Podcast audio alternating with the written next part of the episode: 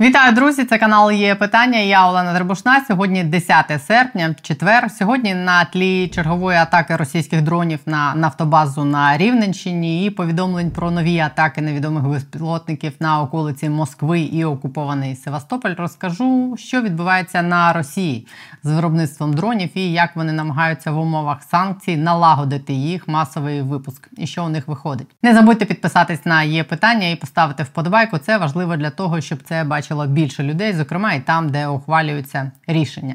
А сьогодні я якраз розкажу про важливе, про те, якою загрозою ще будуть для нас невдовзі російські дрони, і це мало підштовхувати нас до дій. Почну з того, що минулого тижня я говорила з двома нашими командирами рот БПЛА, які працюють зараз на двох найгарячіших напрямках фронту на Запорізькому і на Сватівському, щоб зрозуміти, яка в принципі потреба в дронах на фронті і наскільки її закриває держава. Почну з останнього питання: де е, ви берете дрони?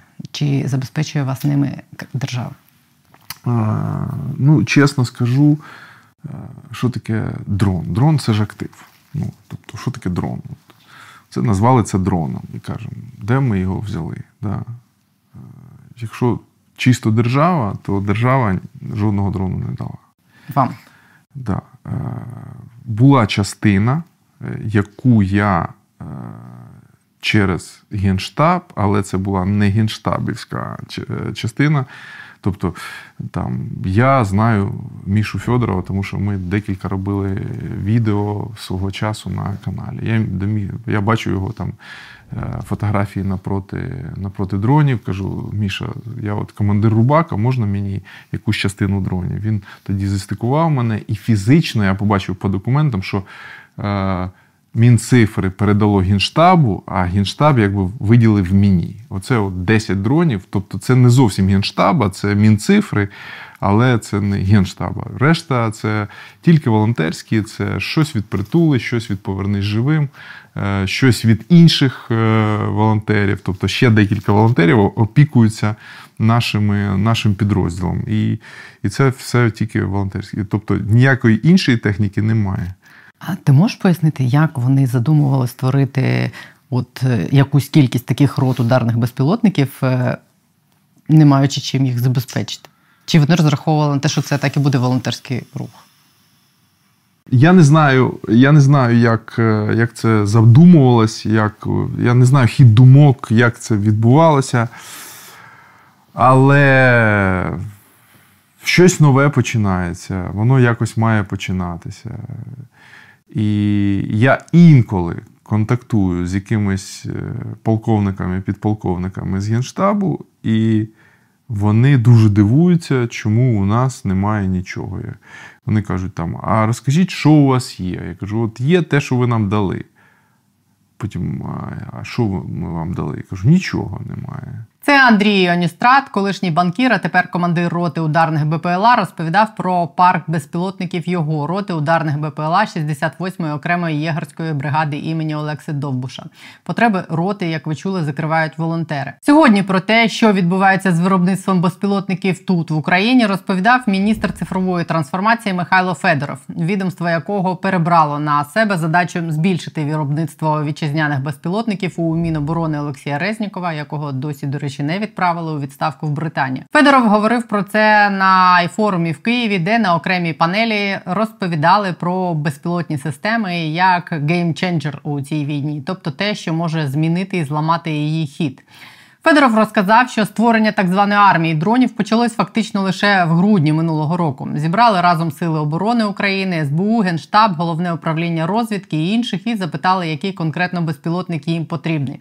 Після цього зібрали виробників і процес запустився. За словами Федорова, станом на зараз 40 компаній виробляють дрони. До кінця року їх буде 60-70. До кінця року виробництво БПЛА в Україні зросте, за словами міністра, у 100-110 разів, але цього все одно недостатньо. Дронів треба стільки, сказав він, щоб Україна вийшла на свої кордони, а Росія більше ніколи не захотіла наступати в нашому напрямку. Власне, це приблизно всі цифри, якими можна оперувати, щоб розуміти, що відбувається з виробництвом дронів в Україні. Тепер про те, що відбувається з дронами в Росії, 31 липня, тобто 10 днів тому, американський центр стратегічних і міжнародних досліджень CSIS опублікував великий звіт про те, як росіяни воюють зі зростаючим дефіцитом військової техніки та боєприпасів, які втрачаються і витрачаються на фронті, і як це впливає на здатність Кремля вести війну. Вони проаналізували ситуацію з тим, як Росія в умовах санкцій виробляє боєприпаси і відновлює техніку по п'яти категоріях озброєнь, які мають ключове значення для здатності Росії продовжувати війну. Це танки, артилерія, безпілотники, системи радіоелектронної боротьби і високоточна ударна зброя великої дальності.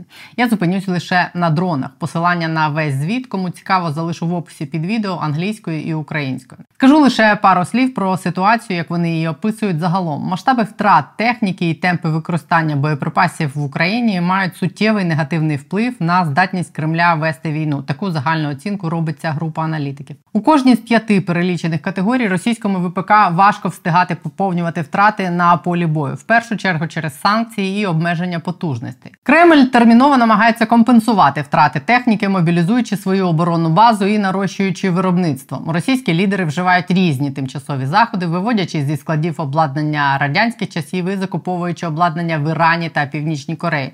Однак, поки що ці заходи не є достатніми для поповнення запасів техніки, яка втрачається.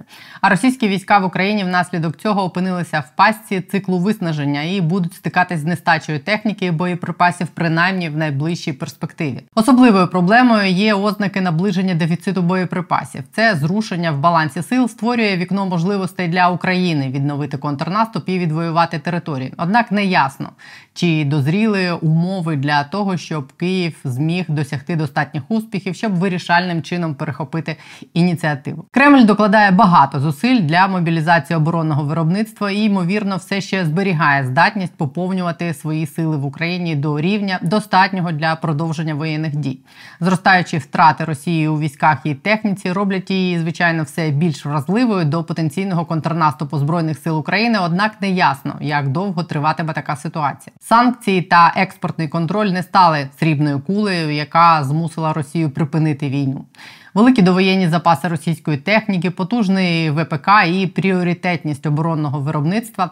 В рамках воєнної мобілізації Москви ймовірно дозволять Кремлю продовжувати вести війну в Україні, хоча і з обмеженням часом російські лідери швидше за все знайдуть такі способи відновити свої сили. Це була загальна їх оцінка. Тепер конкретно про те, як вони оцінюють ситуацію з БПЛА в Росії. Росія запізнилась з прийняттям на озброєння БПЛА, але за останні 15 років вона доклала цілеспрямованих зусиль, щоб надолужити згаяне, розробивши серію розвідувальних і бойових безпілотників, а також баражуючих боєприпасів. За офіційними даними Кремля, Росія вступила у війну з приблизно двома тисячами військових дронів різних типів. Серед них сотні БПЛА розвідників Орлан, 10 бойові безпілотники Оріон, баражуючі боєприпаси Ланцет 3 і Куб БЛА, а також безпілотники спеціального призначення, такі як Layer 3, призначені для перехоплення і порушення роботи мобільного зв'язку. Точні цифри важко отримати, але з початку війни Росія ймовірно втратила сотні БПЛА через українську протиповітряну оборону, засоби РЕП, системні збої та помилки пілотів. Щоб поповнити запаси, російська оборонна промисловість пообіцяла наростити виробництво безпілотників, розвідників, ударних дронів і баражуючих боєприпасів. Цією метою Путін нещодавно оголосив про нову національну програму імпортозаміщення для розвитку БПЛА в Росії з новим фінансуванням до 1 трильйона рублів. Однак оборонна російська промисловість стикається з проблемами в ланцюжку поставок через дефіцит компонентів навігації, радіозв'язку, авіоніки та інформаційних технологій, а також з проблемами з виробничими потужностями. Хоча є свідчення певного покращення ситуації, вони все ще мають труднощі з виробництвом достатньої кількості безпілотників для задоволення попиту. Наприклад, виробництво БПЛА Оріон нещодавно оцінювалось лише 45 одиниць на рік. Санкції також створюють проблеми. Російські БПЛА Орлан 10 і ланцет використовують західні компоненти, в тому числі камери, двигуни та електроніку, деякі з яких потрапили до санкційного списку. Так само виробництво російського Оріона, який можна порівняти з турецьким Байрактаром, залишається обмеженим через санкції і брак потужностей. А використання Москвою ударного безпілотника Форпост Р в Україні досі було незначним. Російські чиновники нещодавно оголосили про нову програму глибшого переходу переходу на імпортозаміщення, але це навряд чи призведе до значного збільшення обсягів виробництва в найближчій перспективі. Через ці проблеми російські війська в Україні зіткнулись з серйозною нестачею безпілотників через кілька місяців після початку війни. Щоб компенсувати це, Росія закуповує комерційні БПЛА китайських компаній, таких як DJI, через інтернет-магазини та інші канали. Китайські квадрокоптери DJI, розроблені для цивільного використання, ті самі весільні дрони, стали особливо поширеними на полі бою після перепрофілювання для військового застосування. Водночас російські військові прагнуть придбати у Китаї велику кількість fpv дронів або компонентів для їх збірки для використання в якості невеликих швидкісних дронів камікадзе. Росія також звертається до Ірану за БПЛА, в тому числі за бойовим безпілотником Моджахер 6 Докази також свідчать про те, що Москва змогла збільшити виробництво певних систем, таких як Ланцет 3 виходячи з різкого збільшення кількості атак в Україні. Про те, що атаки ланцетів в рази почастішали в останні місяці, мені розповідав і Андрій Оністрат. У росіян зараз ти відчуваєш переваг в дронах? Ні. Не відчуваю. Але вони в них є, і у них є ланцети. Ланцет це прямо те, що почало останнім часом сильно турбувати. У нас, наприклад, немає таких історій. Ну просто їх немає і все. Я не знаю, може вони десь є, у когось там є якісь американські, але у нас їх немає. А а те, що я бачу, що вони використовуються, це вже це вже прямо факт. І Вони прилітають. Це прогресує? Так, да, і це прям прогресує. Тобто, якщо озирнутися назад, то я про ланцет перший раз почув там місяці три тому. А зараз я не просто почув, я його я я чую раз, два, три. Я бачу, там хтось загинув, хтось поранений, десь зірвалась машина, десь 200, 300. Ну тобто, е, коли є 200, 300, ми завжди це знаємо. Досі російських поставок безпілотників було достатньо для підтримання досить високого темпу операцій з їхнім використаннем. Однак високі показники втрат БПЛА через українські ППО і РЕП змушують Росію імпортувати велику кількість іноземних БПЛА для поповнення запасів. З огляду на обмеження внутрішнього виробництва Москва залишається сильно залежною від китайських цивільних безпілотників. За даними російської митниці, з початку війни Китай продав Росії безпілотників і комплектуючих до них на суму понад 12 мільйонів доларів. Хоча ці дані ймовірно значно занижують реальні обсяги, враховуючи переважання приватних закупівель безпілотників російськими цивільними волонтерськими групами. Якщо доступ Росії до китайських безпілотників зменшиться через санкції, або якщо втрати російських безпілотників значно зростуть через посилення протидії БПЛА з боку збройних сил України, то зростаючий дефіцит почне руйнувати численні переваги, які отримують російські війська від концентрованого використання безпілотних літальних апаратів. Розвідувальні безпілотники були критично важливими для Росії у підтримці обізнаності у бойовому просторі в Україні. Безпілотники, такі як Орлан 10 ефективно виконують роль передових артилерійських розвідників, передаючи дані про українські позиції очікуючим російським артилерійським батареям. Безпілотники розвідки, спостереження і рекогностування допомогли скоротити час між виявленням цілі і нанесенням удару до 3-5 хвилин. Вони також допомагають артилерійським підрозділам росіян економити боєприпаси, зменшуючи потребу в так званих сліпих обстрілах. Таким чином, припинення поставок російських безпілотників зменшить ключовий компонент російського артилерійського ланцюга ураження що ще більше підірве здатність Росії підтримувати ефективне ведення артилерійського вогню. Перевага у російських розвідувальних безпілотниках, пов'язаних з артилерією, обмежує свободу дій збройних сил України на всьому полі бою. У поєднанні з російськими ударними безпілотниками та абражуючими боєприпасами їхня повсюдна присутність змушує командирів сухопутних військ ЗСУ іноді розсереджувати свої сили і приховувати озброєння і пересування військ у тактично обмежені або ненадійні способи. Зменшення поставок російських безпілотників допомогло б послабити ці обмеження, що дозволило б українським військам більш ефективно концентрувати свої зусилля, а також потенційно відновити елемент несподіванки в обраних точках атаки. Поки що відносно все ж таки невеликий російський флот бойових безпілотників і баражуючих боєприпасів також надає їх військам додатковий ударний потенціал. Російський ланцет і куб загрожують українським цілям по всьому фронту бойових дій на глибині до 40 кілометрів. Вони можуть ефективно проникати в повітряний простір України і діяти в тилових районах ЗСУ, наносячи наземні удари і здійснюючи повітряне перехоплення, в той час як російські бойові літаки бережуть і економлять, зважаючи на українську мережу протиповітряної протиповітряної оборони. Зменшення поставок російських безпілотників також перешкоджатиме таким операціям. Операції російських безпілотників в Україні також обмежуються і недоліками в можливостях російських БПЛА. З одного боку, китайські цивільні безпілотники мають обмежений радіус дії і довговічність. Вони також залишаються вразливими для глушіння і спуфінгу, що знижує їхню корисність і живучість. Операції російських безпілотників також ускладнюються постійною нестачею російських бойових безпілотників Оріон, які мають достатню дальність польоту, вантажопідйомність і витривалість для ураження цілей на оперативній глибині. Якщо чи коли у росіян стане більше таких платформ, це допоможе їхнім військам ще більше послабити українську мережу протиповітряної оборони, високоточну артилерію і вузли логістики в тилових районах ЗСУ. Хоча ці безпілотники самі є вразливими для українських засобів РЕП і ППО. При цьому російська армія інвестує значні кошти і в засоби радіоелектронної боротьби, спираючись на вражаючу радянську спадщину в засобах РЕП, Росія за останні роки розробила широкий спектр складних систем. До них відносяться засоби постановки перешкод та спуфери, засоби електронної розвідки, сучасні радари, електрооптичні і інфрачервоні датчики, пеленгатори і різні види електронної протидії. І Росія ефективно використовувала РЕП в Україні для виведення з ладу навігаційних систем, мобільного зв'язку, збиття безпілотників, глушіння радарів і дезорганізації операцій збройних сил України. В травні 22-го року, після того як бойові дії перемістилися на Донбас, Росія за повідомленнями розгорнула близько 10 комплексів РЕП на кожні 20 кілометрів фронту. Разом ці засоби використовувалися для порушення навігації вздовж усього фронту, геолокації української артилерії та проведення ефективних радіоелектронних електронних атак проти українських літаків і БПЛА. Однак російські війська в Україні втратили значну. Кількість платформ РЕП, зіткнувшись з такими втратами, міністр оборони Росії Шойгу нещодавно зустрічався з лідерами оборонної промисловості Росії і вимагав збільшити виробництво РЕП.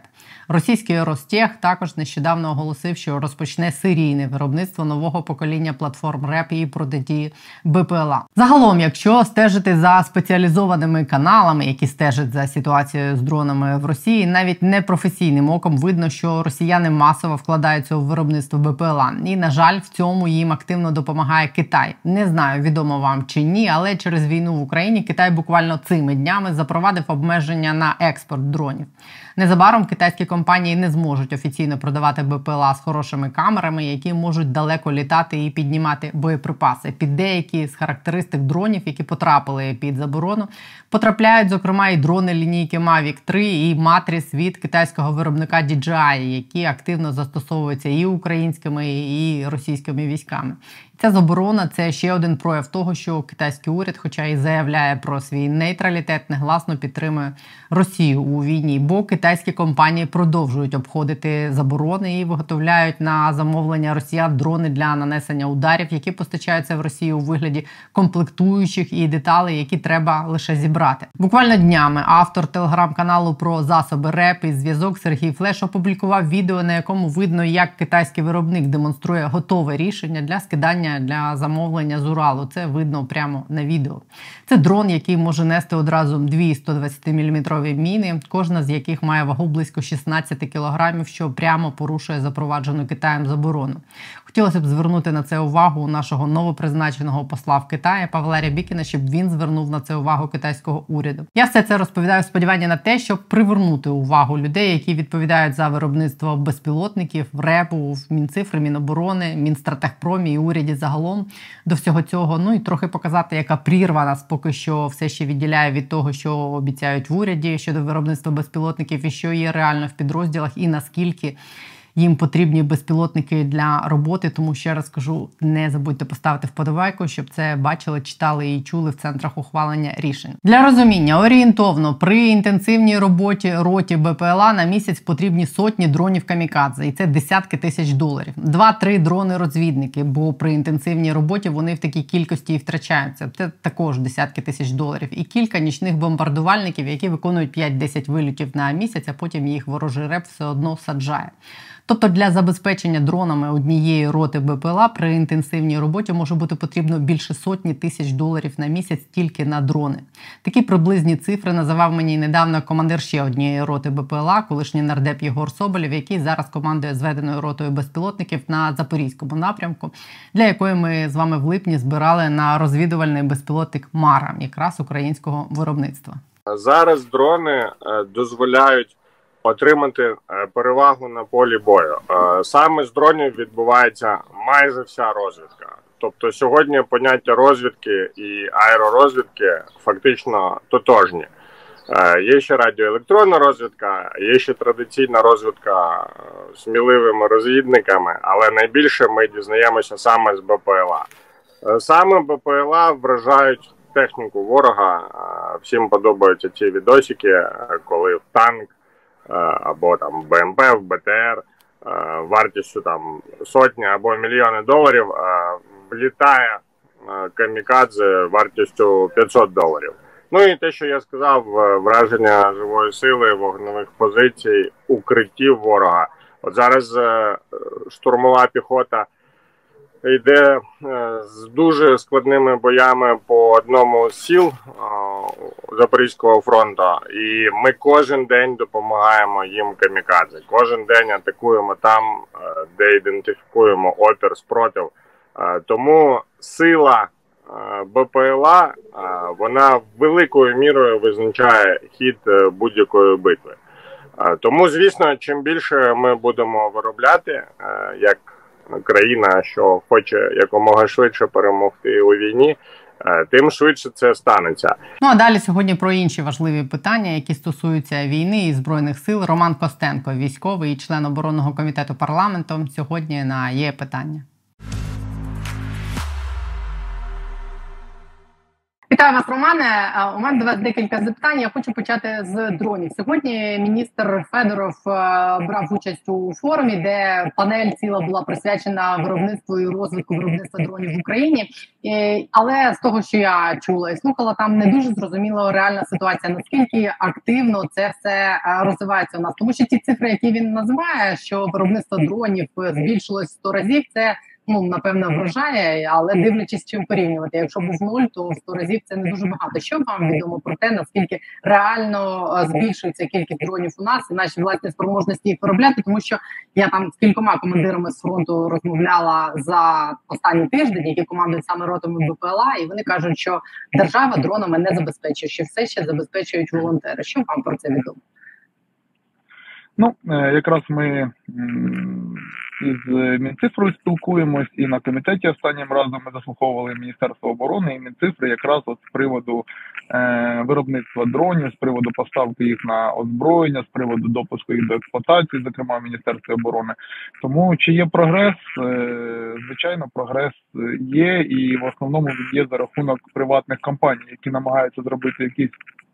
Е, дрони і передати їх на лінію фронту. Звичайно, вони таким чином працюють з е, волонтерами. Більше волонтери забезпечують. Є і компанії, скажімо, е, через Мінцифру, через Міноборони було створено рішення для того, щоб ці дрони, наприклад, могли бути е, допущені до експлуатації. Тільки після цього е, їх міноборони має право закупати. Міноборони не може купити просто продукт, який не допущений до експлуатації, там або не поставлений на озброєння. Тому, скажімо так, є проблема, яку ми розглядали на комітеті. На початках це це дуже швидко вирішувалось, коли дрони ставились на озброєння. А потім опять знову пішла бюрократизація. Якраз про неї говорили. Там створили комісію по допуску за дронів до експлуатації, там багато там питань бюрократичних, які ми як комітет, скажімо, поставили завдання їх вирішити, применшити і взяли на контроль, щоб це було, скажімо так, набагато швидше. Але в той же момент ми не можемо допустити, що якісь сирі, як ми їх називаємо апарати, могли потрапляти до рук бійців, і вони, наприклад, там страждали від цього. Тому, звичайно, е, прогрес є, але е, шлях до розвитку дуже великий. Але ми маємо розуміти ще про дрони. Те, що ми там в основному працюємо, виробляємо там Е, великий в нас прогрес це fpv дрони, там ударні дрони і так, ну скажімо так, тактичні, які там ми можемо забезпечувати. Тут ми, скажімо, попереду е, Російської Федерації, бо вона теж багато виробляє дронів і йде по цьому шляху.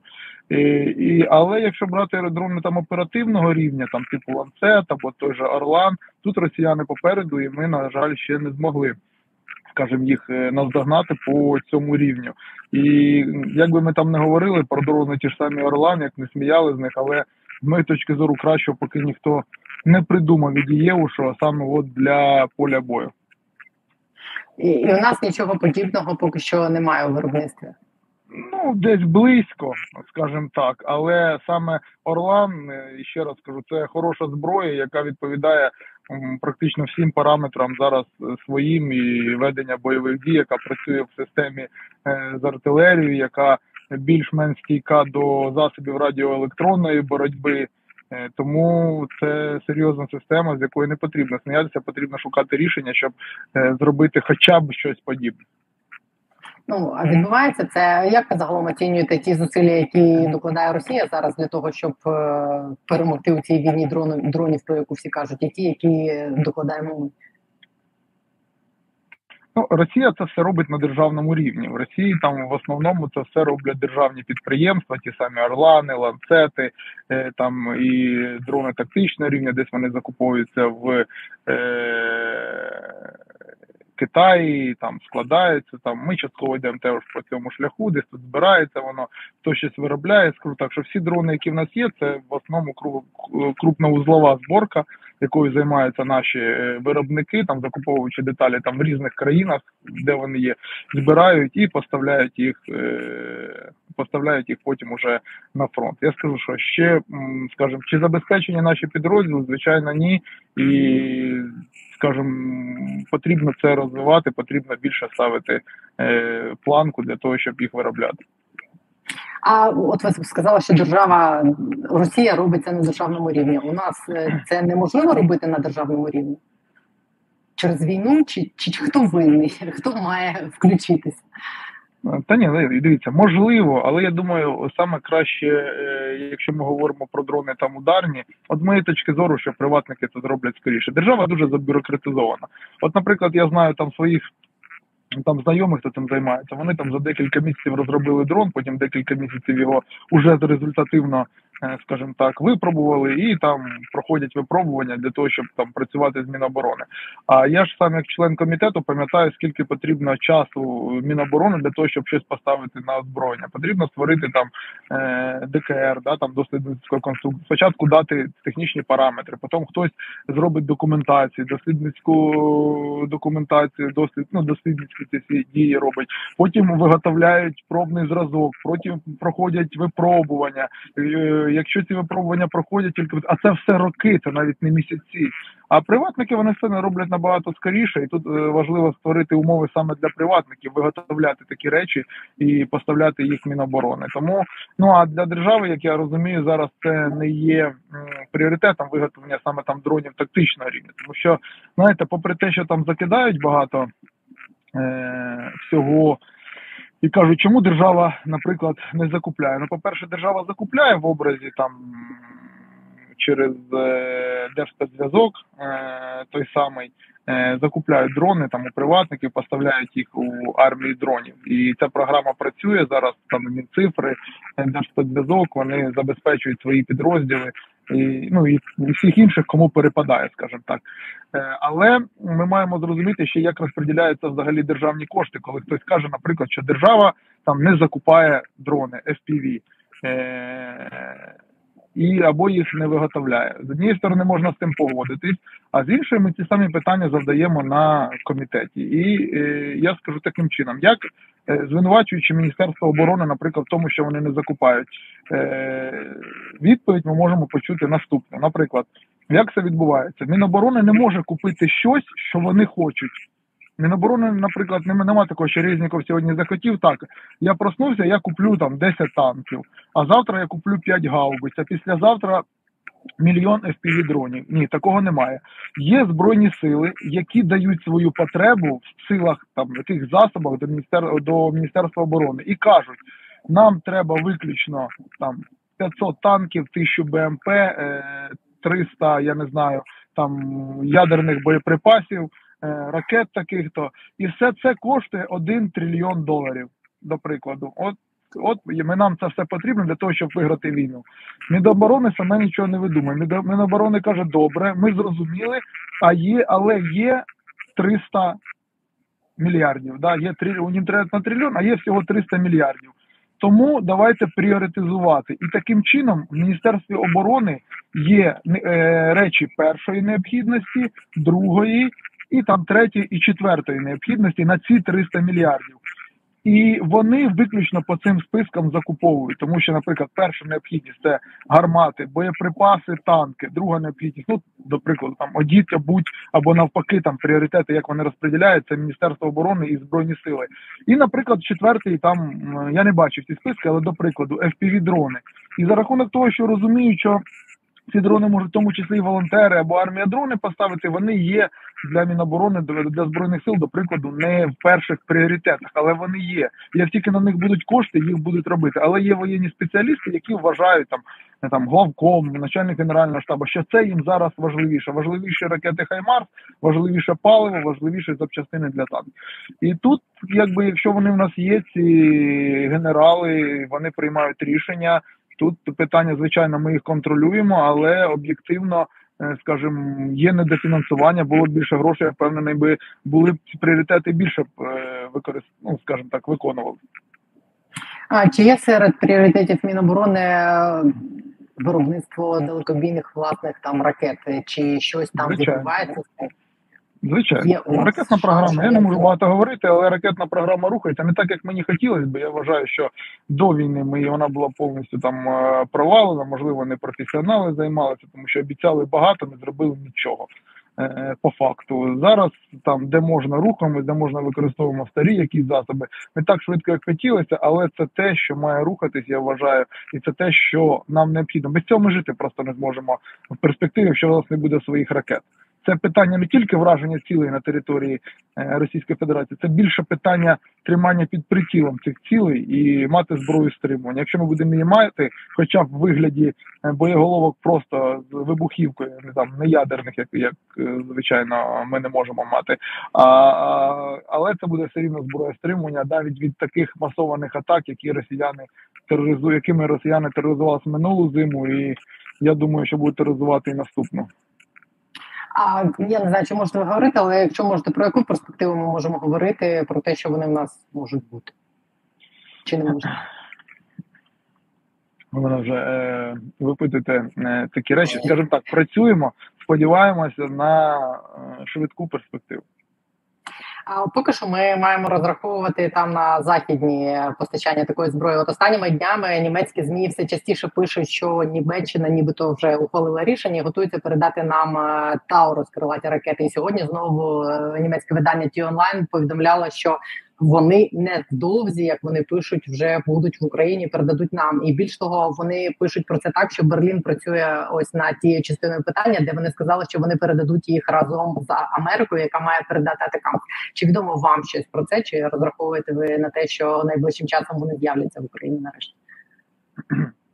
Ну, якщо ми говоримо про Таурус, то скажімо так, е, деякі речі мені відомі. Я не знаю, чи це буде саме прямо найближчим часом, але скажімо, парламент е, Німеччини да, це підтримав. Будемо сподіваємося, що сподіватися, що підтримують і, скажімо так, інші органи влади, і ці ракети до нас прийдуть. Вони для нас дуже важливі е, в плані того, що вони звичайно перекривають дальність, і їх дальність буде перекривати майже всі окуповані території, які, скажімо, ми можемо е, дістати щодо ракет атак, чи прийдуть вони. Ну поки точиться дискусії, поки там прямих якихось таких заяв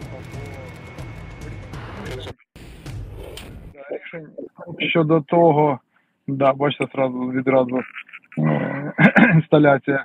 Е, що що вони будуть нам передані, немає. Там є інші питання. Я коли був у е, Сполучених Штатах і говорив так і і також і про ці ракети, але там якісь є технічні питання саме по цим ракетам, там скажімо, не які вони не можуть, по яким вони не можуть е, передати їх. Не те, що там технічні, технічні в плані. В них самих їх небагато, скажімо так, і вони розуміють, що там вони е, не можуть віддати все і залишитись без нічого, тому що в них в інтересах їх не тільки наша країна і багато, скажімо, інших питань, і себе залишити без них вони не можуть. Тому вони, бачите, намагаються, е, скажімо, попросити інші країни, щоб вони їх нам надали. Ну щось подібне. Але правильно я розумію, що вони, наприклад, можуть нам передати умовно, як було з танками, коли вони умовно якусь кількість передали, щоб просто виконати ту умову, що вони передали там один один умовний атакам для того, щоб розв'язати руки ті самі Німеччині. Таурусом? Ну танки на до сих пір Сполучені Штати не передали. Е, вони тільки восени там збираються нам передати. То Британія е, зробила такий крок. Перший е, передала нам свої челенджери, 10 танків, а потім уже всі, наче почали цю коаліцію. Це так був. Чи можуть вони зробити? Ну я сподіваюся, але я щось бачу, що в них з атакамсом дуже складно йде, і чи це буде саме атакамс, і чи він, скажімо так, чи зможуть вони його передати. Тому я я не знаю, мабуть, е, літаки ми бачимо, що вони дали е, на них погодилися скоріше, ніж на ракети Атакамс, які по, по факту є там. Ну, менш загрозливою і менш дорого, дороговартісною зброєю, ніж там літак F-16 сучасний. Але вони на них погодились на атакамси ведуть дискусії. Тому я тут думаю, є щось більше, ніж просто там, знаєте, Мабуть, політика або ще якісь питання є, все таки, що вони не хочуть їх передавати. Можливо, технологія, можливо, в мене закрадується думка, можливо, вони такі хороші, як про них говорять, і бояться це видно. Ну, я їх не бачу в роботі. Теоретично Тауруси чи атаканці, їх передача нам зараз, от в процесі контрнаступу збройних сил, е, стала б таким, тим, що називають геймченджером у ході контрнаступу, зокрема. Воно б допомогло, воно б допомогло, звичайно, але сказати, щоб воно там змінило б хід е, хід е, хоча б операції якої. Е, ну, важко сказати, скажімо так. Можливо, да, можливо, ні, все ж залежить від кількості. 2, 5, 10 ні, Сто так. Е, якщо ми знищимо всі склади і бази пересування, то звичайно е, Росії потрібно буде дуже сильно економічно виснажувати для того, щоб відновити ці ці шляхи е, і, і почати. Тому ну складно взагалі прогнозувати щось. Звичайно, це б нам помогло. Наскільки це треба проводити військові ігри в залежності від того, скільки у нас у них виявлених цілей. Проблема, що часто буває, знаєте, на війні в тебе є снаряди, нема куди стріляти, тому що ворог досить сильно е, все замаскував, і ти не знаєш куди. І це дуже така комплексна робота, в тому числі і по тилам, коли працюють шпигуни, працюють е, люди, які там з е, сил опору, руху опору, які мають виявляти ці цілі. І це системна робота. Якщо буде багато цілей, ми зможемо їх вразити, то звичайно це е, під е, дасть нам набагато більше можливостей. Як ви оціните зараз ситуацію на фронті з огляду на те, що контрнаступ, який так широко анонсовували в західній пресі, підганяли нас, фактично не давши нам достатньо зброї для того, щоб е, виконати все те, що від нас очікували. Вже два місяці він триває, і фактично залишилось два місяці нормальної погоди. Які як ви бачите ситуацію, який може далі бути там, наприклад, оптимістичний сценарій і песимістичний для нас з огляду на те, що ми невдовзі війдемо в зиму. Ну, дивіться, якщо чесно, то сценарій для мене, скажімо так, очікуваний, розуміючи, скільки і я завжди аналізуючи ситуацію з тієї з тієї сторони, розумів, що буде досить складно зробити те, про що нам говорили навіть там деякі наші військово-політичні керівники, про те, що там завтра ми будемо в Криму, післязавтра ми будемо на кордонах 91-го року. А в кінці року взагалі Росія буде поділена. Е, все буває, але дивіться, з моєї точки зору, з моєї військовим шляхом, виключно військовим, це буде дуже складно зробити і. Військово-дипломатичним, як розкладуться якісь умови в Росії, там хтось помре, хтось там когось знімуть, це ще це можливо. Саме військовим, коли і одна, і друга сторона мають ресурс і готові битися, це е, маловірогідно. Це буває, але е, те, що я бачу, е, маловірогідно. Ми маємо розуміти, е, як е, яка фаза війни зараз може піти. Знаєте, тут, якщо говорити стратегічної точки зору, там от війни е, починаються регулярними арміями, і Росія почала свою війну регулярною армією, розраховуючи на те, що вони е, не будуть використовувати свої ресурси, проти них не встигнуть вести санкції. Вони просто захоплять нас там за 2-3 дні або там за 2 тижні. І в принципі роль е, агресора виконає регулярна армія, і не цивільне населення, не економіка в цьому не буде приймати участі. І це є один план війни. Він є такий в стратегії воєнної.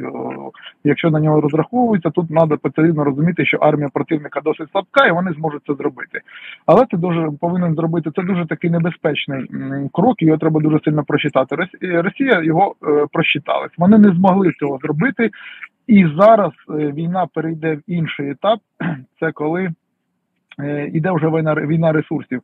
Війна можна назвати на і хтось називає на ізмор, деякі стратегії, хтось називає війна ресурсів, там де, скажімо так, іноді останній снаряд може мати е, значення. Це коли вже воюють на, мабуть, у нас на 80%, у росіян, мабуть, на 60% уже нерегулярні мобілізовані армії. Це коли вже дістається несучасна зброя. Е, а зброя, яка там зі складів вже піднімається і там мало модернізується, це те, що відбувається в росіян.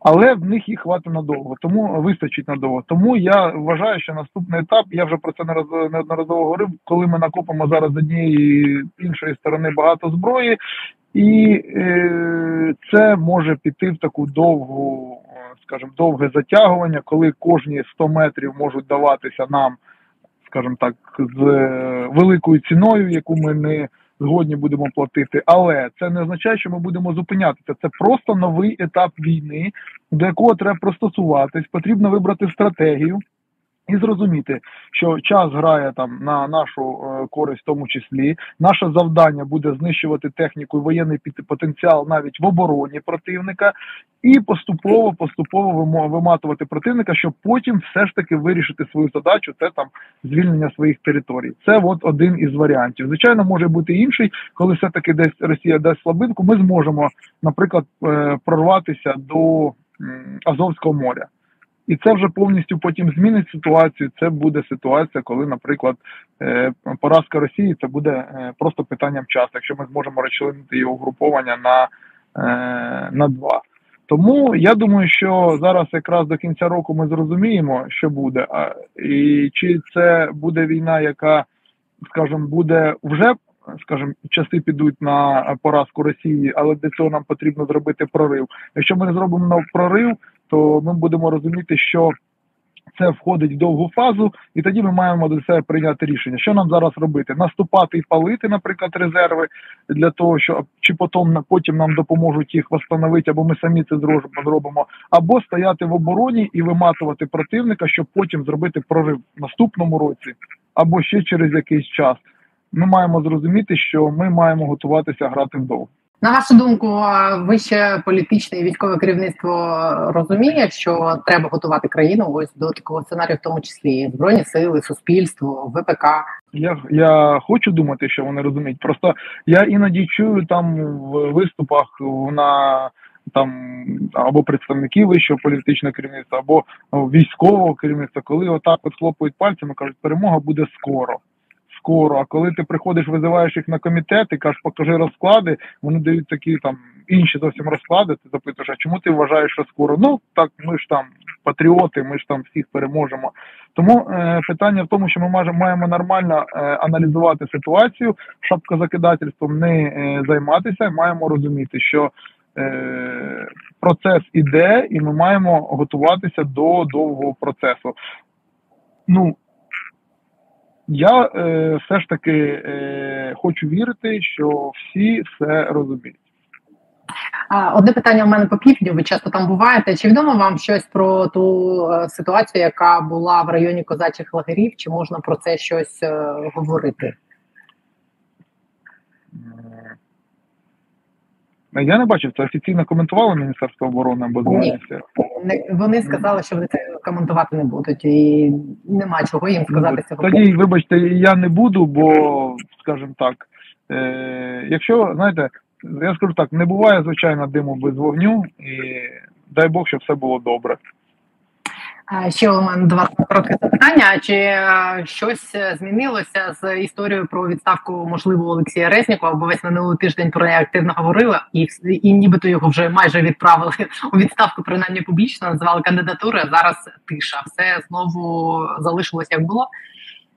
Да, за моєю інформацією, все залишилось як було. У наскільки я знаю, але питання не знято. Хоча в нас, коли залишилось, як було, може залишитись надовго, питання не знято, як мені сказали. Е, Тому, можливо, там найближчі декілька місяців якісь рішення будуть.